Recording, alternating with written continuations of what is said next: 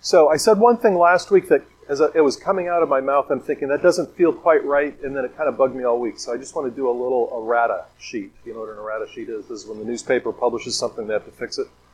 So I said after chapter 8, verse 31, where, which is, in my view, kind of the climax of the book, that Peter had confessed that Jesus was the Christ, and then there was the great rebuke, the great confession, the great rebuke. I said, it's all downhill from here. And I think we use that, and that bothered me that I said that. So we use that phrase to mean like nothing good is going to happen from this point on.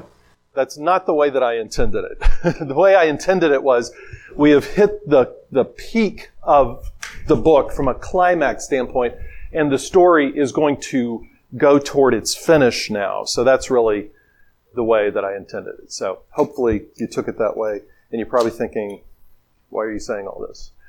But I feel better, so that's good.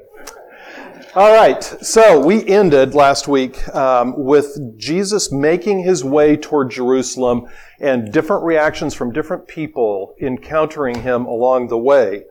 And chapter 11 starts with the Passion Week. The Passion Week starts on Sunday of the week that Jesus is crucified, and it begins with the triumphal entry. And so we see the triumphal entry in the first few verses of chapter 11. And after the triumphal entry in verse 11, it says, "And he, Jesus, entered Jerusalem and went into the temple. And when he looked around at everything, as it was already late, he went out to Bethany with the 12. So it doesn't appear that he did a lot in Jerusalem at the temple on Sunday, Palm Sunday. So verse 12 then begins Monday of the Passion Week. Jesus again heads to Jerusalem from Bethany, where he'd been staying. On his way, we see the account of him cursing the fig tree, which symbolizes the curse that will be on the religious leaders who look like they have a lot of spirituality going on because of all the leaves of their tree, but there's no fruit. They look spiritual, but there's no fruit. And then we come down to verse 15. We're going to take a little bit different approach this week, where we're just going to jump right into questions, and I'm going to save some time at the end for a little bit of a teaching segment. So that's where I'm headed today. So we'll try to move things along as we go through these 6 chapters. So I'm not going to give you much warm-up period here. You're going to have to get right in and discuss things, all right? So the first discussion question in verses 15 through 19, Jesus enters the temple and drives out the local businessmen. How did he refer to the temple? First question here. Jeff. How did he refer to the temple? Yeah. Oh, I guess he did refer to it as a den of robbers, but how does he House of prayer. What else?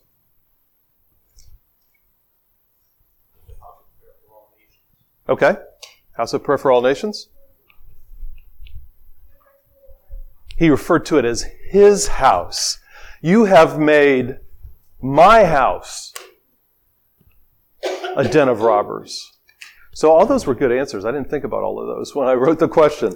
So he said he referred to it as his house. Why did he cleanse the temple? Based on what Jesus said in verse 17, why did Jesus cleanse the temple? Brenda. It's supposed to be a house of prayer. And they had made it a den of thieves. So how did they make it a den of thieves? They were contracting business there instead of worship. So they were being irreverent to the temple. Okay, good. They were contracting business there instead of worshiping. I'm sorry.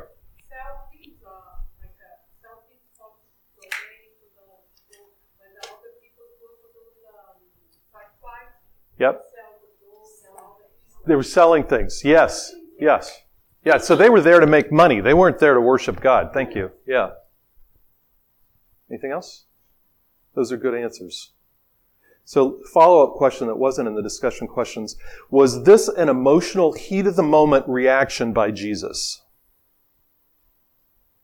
It's a yes or no question, and then I'm going to ask why you answered it that way, so be prepared. Okay, Shane, you're shaking your head. No, you gotta jump in there. He knew what it was before he went there. Yep. So I don't think he There was no shock and disbelief. Yeah, Tammy.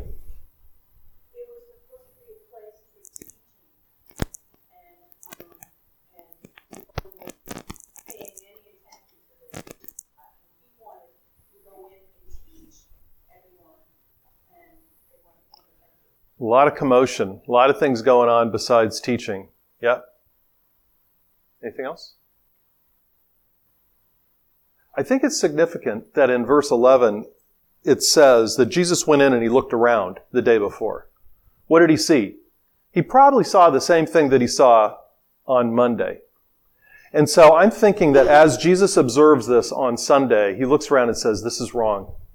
And he doesn't do anything. And the next day he comes back. And this act is premeditated on his part. He has decided what he's going to do. He knows in advance, and it's all deliberate. It's not reactionary. He just comes in and he does it. Now, there's another cleansing of the temple event that occurs, and we're going to see that in a couple months in the book of John. It happens at the beginning of Jesus' ministry. And in that one, it says he sat down and made a whip. So he took the time in that instance to actually make something that he used then to cleanse a temple. So this wasn't the first time that he did it. Now, the statement that he made in verse 17 is part of his teaching of the people. It says, verse 17, and he was teaching them, saying to them, Is it not written, ask a question, rhetorical, my house shall be called a house of prayer for all the nations, but you have made it a den of robbers. So what was he teaching? He was teaching that the purpose of the temple was a place of worship, not a place of business. And the failure of the religious leaders is that they had made it into a place of business, a place where they could make money too, rather than a place where they would worship God. So what are the reactions here of the different groups of people?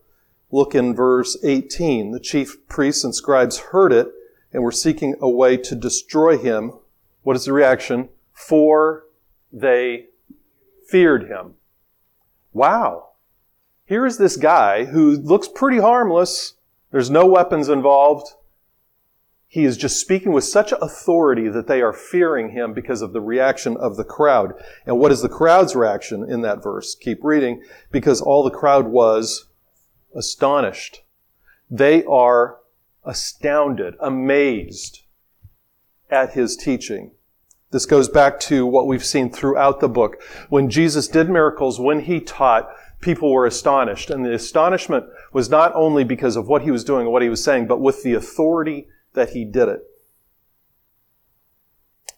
We move to verse 20, and this is Tuesday of the Passion Week.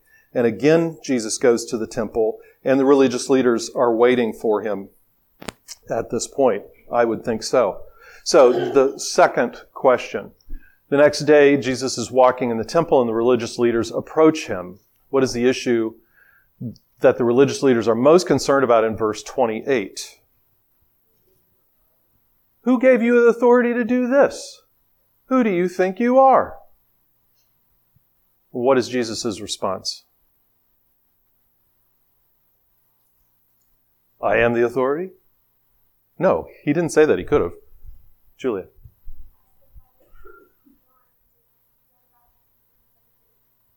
So he didn't actually answer the question. He answered the question with a question. Isn't that interesting? He says, listen, you answer this question, I'll answer your question. And so he asked the question about John the Baptist. Now, okay, so let's unpack this just a little bit. What does it seem like the religious leaders are assuming when they ask this question about Jesus' authority? What are they assuming? Yeah, Mike. That he's going to blaspheme. And so if you're going there, what does his answer have to be in order to get there? In order to get to the blasphemy, you're on the right track. So they're thinking, what questions can we ask him that will make him blaspheme?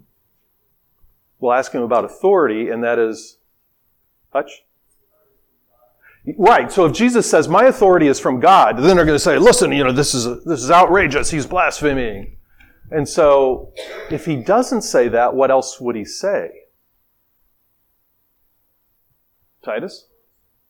Authority from man? Okay, so what man are we talking about here? There's no good answer to that, right? What about It's on my own authority. Oh, who do you think you are? So they think they have him here with this question. They think that there's no good answer. And I think that they are equating authority with position. So who do you think you are? You're just like this carpenter guy from Nazareth, from Galilee. You're not a religious leader. You're not a Pharisee. You're not a teacher. It feels like they're baiting him. But what position of authority did Jesus actually have? The position of authority, the Messiah, the Son of God. And they miss all of that. And I'm going back to the end of chapter 10 and the blind Bartimaeus story. Who recognized Jesus' authority back then? Well, blind Bartimaeus says, Son of David. He recognized him as the authority, the Messiah that was coming. All right, so chapter 12. So again, after confronting the religious leaders, Jesus turns to teaching, and this time the teaching is directed straight at the religious leaders. He says he spoke to them. And while he teaches in a parable in chapter 12, the veil is very thin. In verse 12, the religious leaders perceive that he, quote, told the parable against them, and indeed he had. But it doesn't make a difference in what they proceed to do. They act out this parable in the coming chapters. All right, so chapter 12, first question. The religious leaders desperately want to arrest Jesus, but they feared what the people would say if they did. We see that in verse 12. So they decide to ask him what they view as controversial questions in order to trap him. So what are the controversial topics about which the religious leaders asked Jesus in each of the following sections of chapter 12? So we're dealing with the topics here now. So 13 to 17, just kind of scan that. What is the topic here? Right, is it lawful to pay taxes to Caesar? So why is that controversial? Taxes are always controversial. Because Caesar's not God, but he claims to be, right? What else? Good.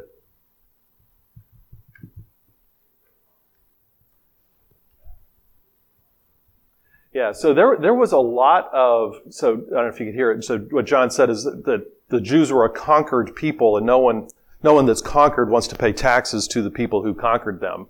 So there's a resentment factor here. And so if Jesus says, yes, you should pay the taxes, then the people are going to say, what? That's an outrage. We thought you were here to throw off the Roman authorities. And if he says, no, you should not pay his taxes, then what happens? Then he gets in trouble with the Romans, and the Pharisees trot right down to the Roman authority, and they say, hey, there's this guy out there saying don't pay taxes. You need to go talk to him. Throw him in jail. Maybe crucify him. Yeah. So again, they look at this as a no-win situation. All right. Verses 18 through 27. Julia. I'm sorry. The resurrection. Okay. And this is a group of religious leaders called the Sadducees. The Sadducees did not believe in the resurrection. They only looked at the Pentateuch, the first 5 books of the Bible, as being their authority. And they did not believe in angels. And so they come up with this elaborate question, this hypothetical, where there's these 7 guys and they all end up, marrying 7 brothers, and they all end up dying, and the wife survives, and they ask their gotcha question, which is, whose wife will she be in the resurrection? And what's Jesus' response? I'm sorry, Len, I can't hear you. There's no marriage in heaven, okay? Anything else? Yep. Right, so we're going to be like the angels in heaven, so not marrying or giving in marriage. Yep, Temi. Who has authority over the dead? Ty. He quotes the Pentateuch. He goes to the story in Exodus about the burning bush, and he says, listen, you don't know what you're talking about. So what verse was that? Where he says, you don't know what you're talking about. I love that. 24. Is this not the reason you are wrong? In verse 27 at the end, you are quite wrong. He tells them, you don't know what you're talking about. And he uses the passage from Exodus where Jesus, or God reveals himself as the God of the living with people that Moses knew were already dead. He uses this the reference to angels to kind of like give them another little poke. This is a masterful answer. Verses 28 to 34. What's our topic there? Brenda. What's the greatest commandment? Now, this whole story, this account, has a different tone than the other two. It appears that this scribe, it says in verse 28, this scribe came up and heard them disputing with one another, and seeing that he answered them well, asked him this question. So he doesn't appear to have this like entrapment kind of mentality. He's like, wow, this guy really seems to have his stuff together. And so he asks them this greatest commandment question. So this question is one that theological scholars of the day debated of the 617 commandments in the Old Testament, which is the most important one. And what does Jesus say? What's his answer? Love God with all your heart. See, it actually goes back to the Pentateuch, quotes from Deuteronomy, love God with all your heart. And the second is like unto this, love your neighbor as yourself. And how does the scribe react to this?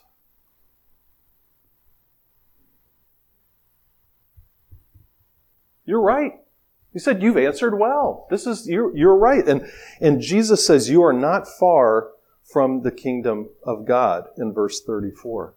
This is a man who the Holy Spirit is drawing, and Jesus says, you're close. You're close to understanding the truth. Mark concludes chapter 12 by summarizing three teaching segments that Jesus did.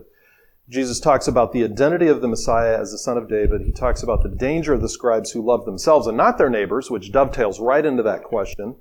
And then he talks about, and this seems like almost out of place, the value of generosity as he observes the widow give her offering.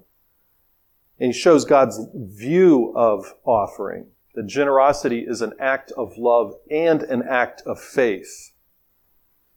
As they leave the temple area in chapter 13 at the beginning, the disciples call Jesus' attention to this magnificent structure. It struck me as kind of odd. Why are they doing that now at this point? But they do.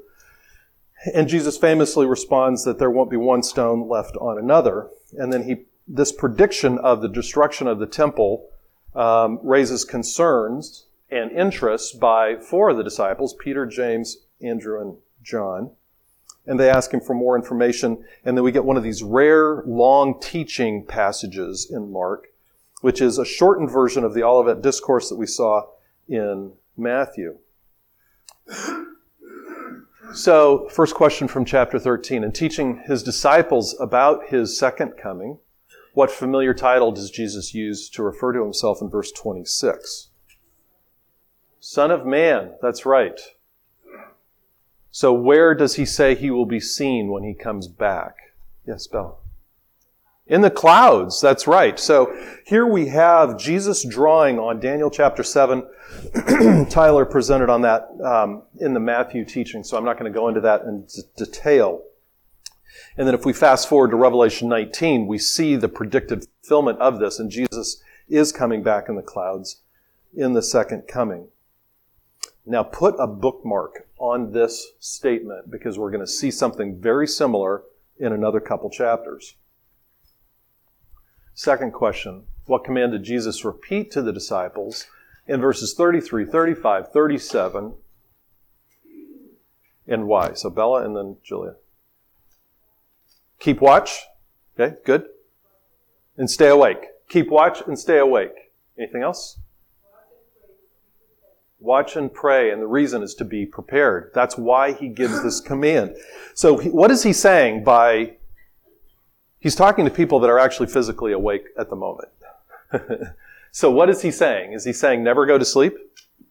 No. How do we need to understand this? It's the preparedness. So we see that there is a vigilance that Jesus expects of believers as they live their lives for him. Being good stewards of the mission of the gospel includes spiritual vigilance. All right. I wish we could spend more time on chapter 13. Chapter 14. In verses 3 through 8, what act of worship of Jesus do we witness?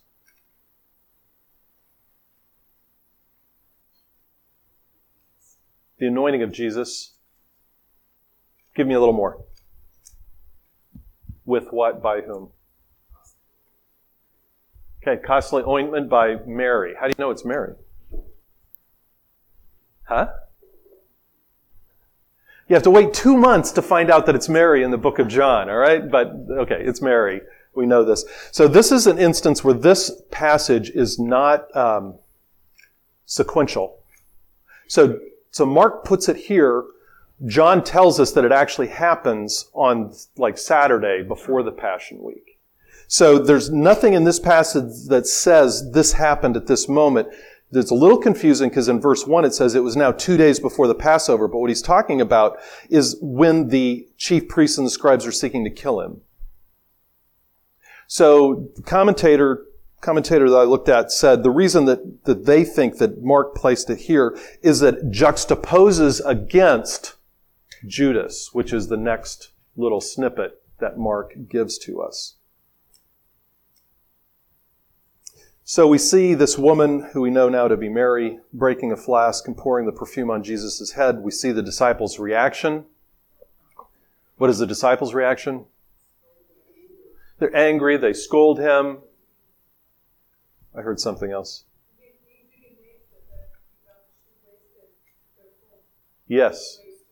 Yes, right. And how does Jesus react in verse 6? Leave her alone. He liked it. Why did he like it?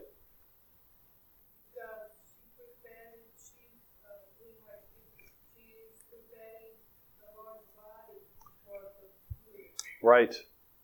Right. So we know from other passages that when someone died, they would prepare the body for burial and they would perfume it so that natural decomposition odors wouldn't be necessarily present. So Jesus is saying she's doing this in preparation for my burial, and she may not have even realized that yet, but she gives this as a beautiful thing, Jesus says. So how can we apply this to our lives? Yes, Cynthia. Don't put a price on what you're doing. Yeah. Good. Claire. We can worship God anytime. Tammy?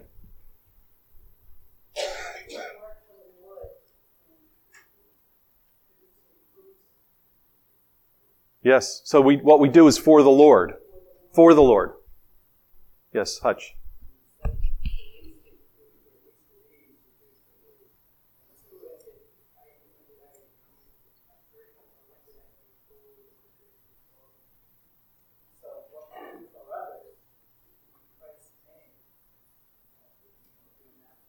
Whatever we're doing in Christ's name.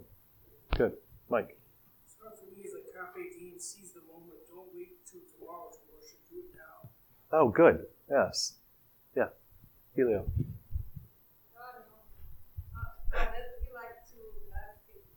Okay.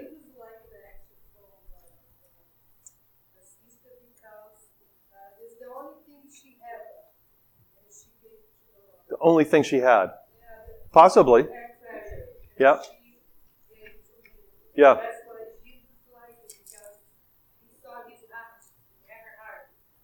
Yeah. Okay. Shane. They are judging, aren't they? Yeah. Yeah, John.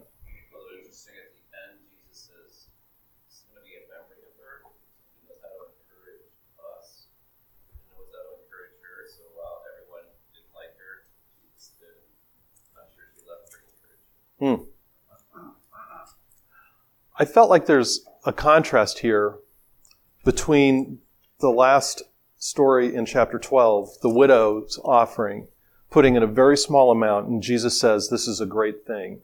And then this woman gives a very expensive gift. So how much did he say it was worth? 300 denarii. A denarii is the wage for a day for a laborer, somebody that works in the field. So that's like a year. That's like a year's wages for someone who's working, minimum wage. That's a lot of money. She is giving something extravagant. So I'm kind of seeing here a contrast of whether it's a little or whether it's a lot. All of it done in worship is pleasing to God. Wonderful thing that we see. And we see that this is not waste. Whatever's done in worship is not wasteful. We see the Old Testament system where there's all of these animals being sacrificed and things being poured out and burned up. And you're thinking, man, that's from an economic standpoint, that feels wasteful. But God is saying, none of that is wasteful when it's directed in worship to me. Nothing about worship is wasteful. All right. So in chapter 14, okay, we finished that. So we see them now preparing the Passover meal, and Jesus tells the disciples that one of them will betray him. He institutes the Lord's Supper. He tells of Peter's denial. They sing a hymn, and they go out to the Mount of Olives. So in verses 32 to 42, what does Jesus ask Peter, James, and John to do while he prayed?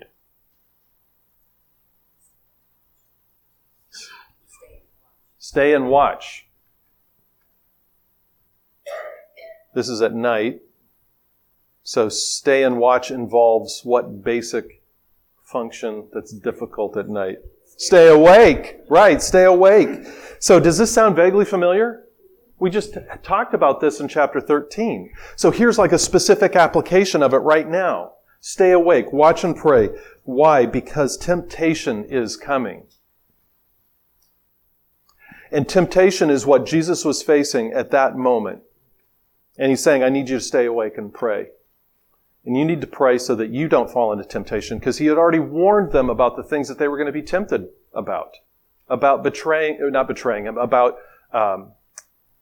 denying him. Judas was the one that betrayed him. At that point, Judas shows up with this small army, and Jesus is arrested. He's taken and put on trial, first by the religious leaders, then in the Roman court. In 1462, the religious leaders ask Jesus a question. Let's just take a look at that. They asked the question in 61. Are you the Christ, the Son of the Blessed? Very direct question. Jesus does not answer with a question this time. He says, I am. He confirms. Now, drop down to 15:2. When Jesus is brought before Pilate, Pilate asks him a different question. Are you the King of the Jews? And he answers him, what? You have said so. So Pilate asks a different question. So I'm skipping some of the questions for time's sake. Pilate asks a different question than the leaders did, the religious leaders. Why is that?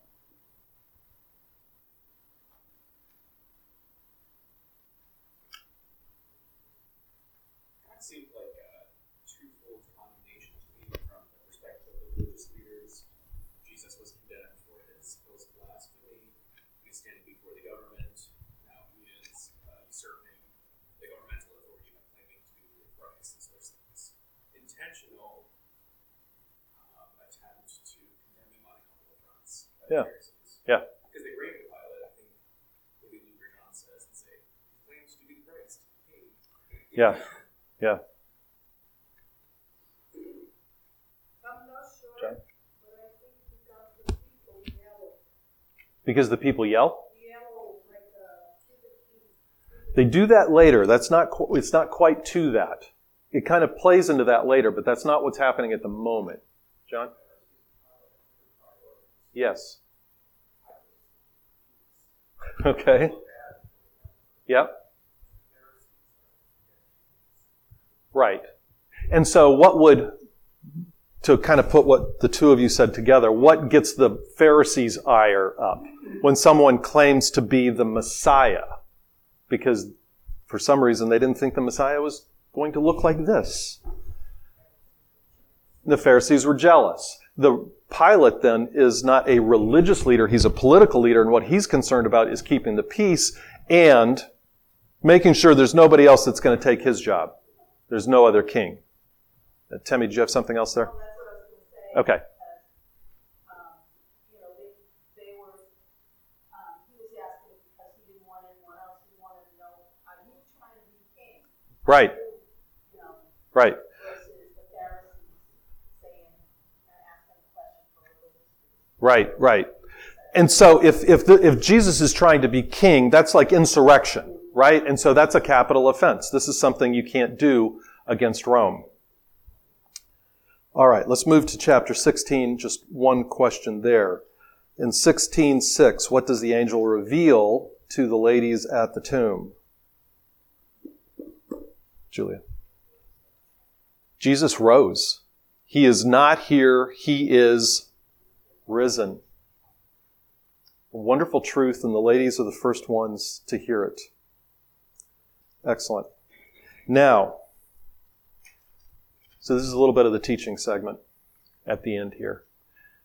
I'm using the ESV to teach from. I don't know how many of you use that or different translation, but in my ESV, there's in block letters and brackets, after verse 8, there's this statement.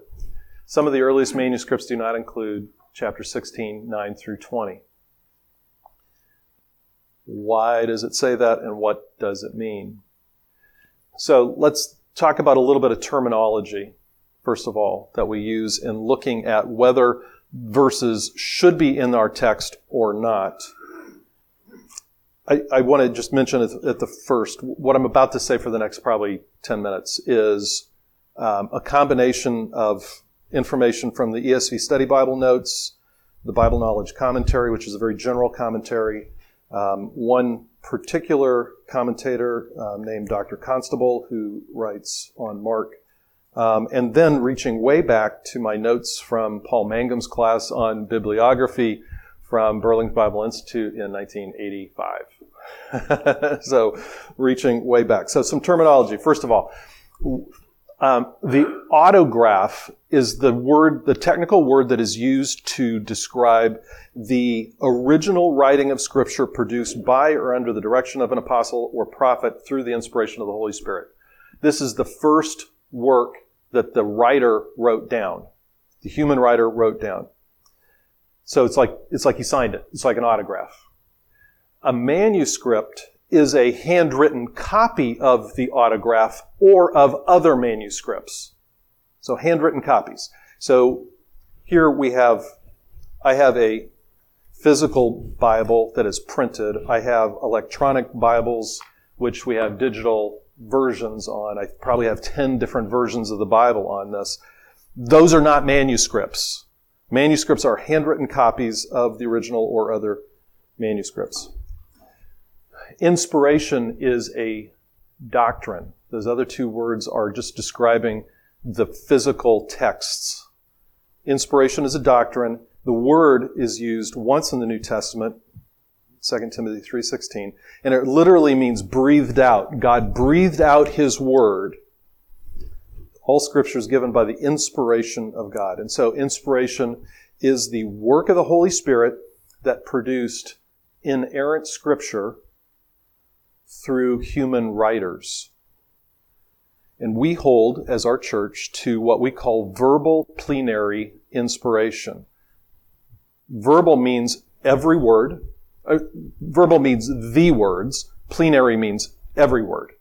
So every word that God has given to us is what He intended for us to have. It was inspired by Him. So the human writer is not inspired.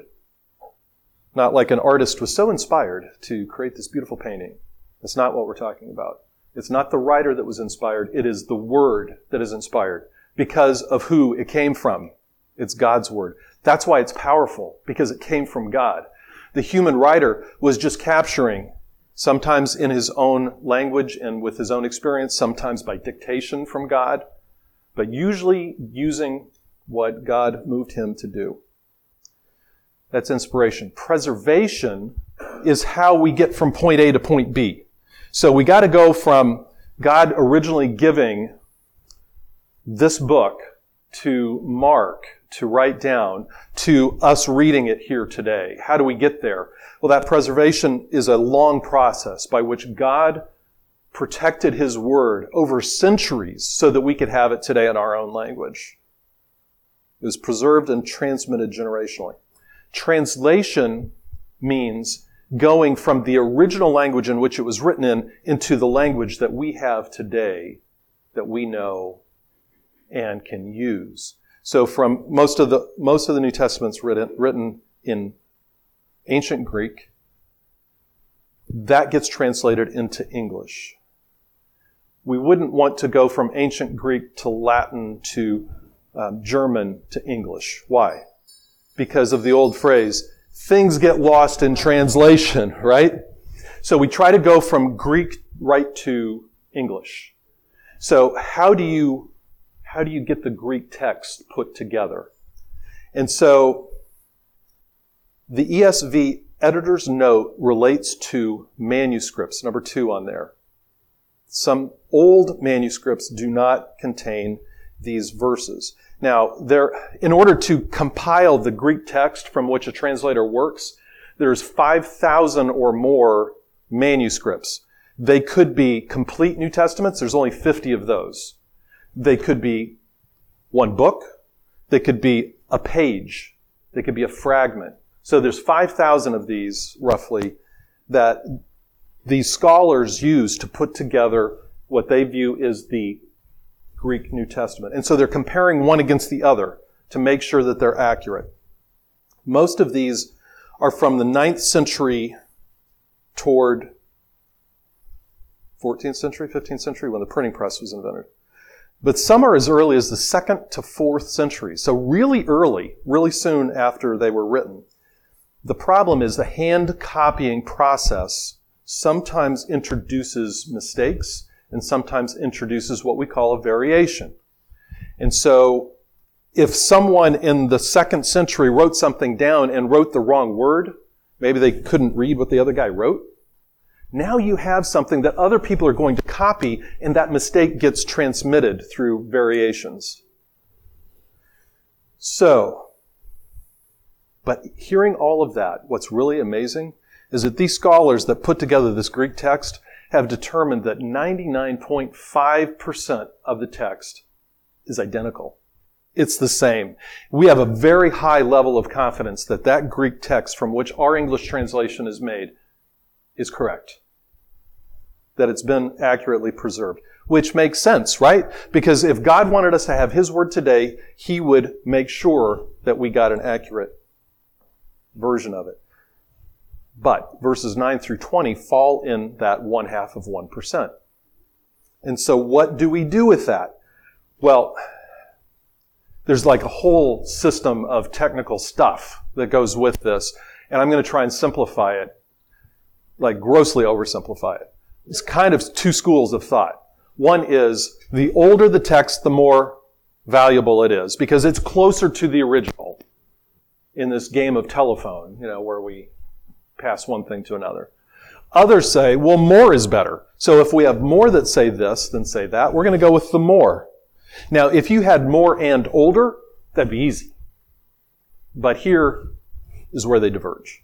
So in this instance, we see the ESV the editors saying some of the earliest manuscripts, which happen to be some of the best ones from the old category, don't have this. So they felt like it needed to be noted. Later ones, but more of them, do include it. So we kind of have this weighing process. In addition to that, they look back from an external standpoint at what early believers had to say. And this is a mixed bag too. Some of them don't reference it at all. Some of them reference it and say, yes, it was included. So that's like, okay, how do you weigh that?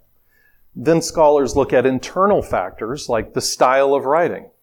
As I look at this, I look at these verses and I think the style kind of, to me, I mean, I'm not a scholar, but to me it kind of matches what Mark has been doing. If you look at verses 12 and 13, it's talking about the appearance by Jesus on the road to Emmaus to the two disciples. Like we have like almost a whole chapter in Luke about that. But what's Mark's style? He just gives the sense of, you know, he's just giving a little snippet. So that to me is similar. The fact that if you took this out, so I'm going to balance that off with another view, if you took 9 through 20 out, there's kind of an abrupt ending. And they went out and fled from the tomb, for trembling and astonishment had seized them, and they were nothing, and they said nothing to anyone, for they were afraid. Talking about these disciples, the ladies, verse 8. That's kind of a weird ending. But that's not really unusual for Mark. He does things abruptly. He cuts things off. So that has a balance too. How about vocabulary? So actually looking at the actual words that he used, and this is kind of interesting, that 1/3 of the significant words, not the and of the, you know, that kind of stuff, 1/3 of the words are unique. So Mark didn't use 1/3 of these words anywhere else in his text. And then content. Is the content consistent with the rest of the book? Are there doctrinal elements that raise questions? In this case, we see these endings are, this ending is consistent with the other endings. And importantly, there's no doctrinal issues that are raised in this section, and they don't form the theological foundation for any doctrine in particular. So, historically, the early church appears to have accepted these verses as part of Mark's gospel, and thus it became part of the inspired canon of Scripture. As such, and given the inconclusiveness of all of this evidence that I've talked about in very brief form, I think the ESV editor's approach is a good one. And that, here I am commenting on what scholars are doing.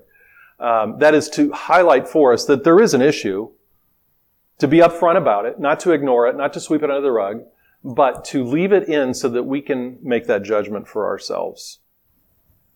So the conclusion is that the transparency evidenced by the ESV editors calling our attention to this variation of the manuscripts should build our confidence in the reliability and completeness of our 21st century Bibles. We have God's Word. God has inspired it, and He has preserved it for us, and we can be confident in reading it that this is what God has for us.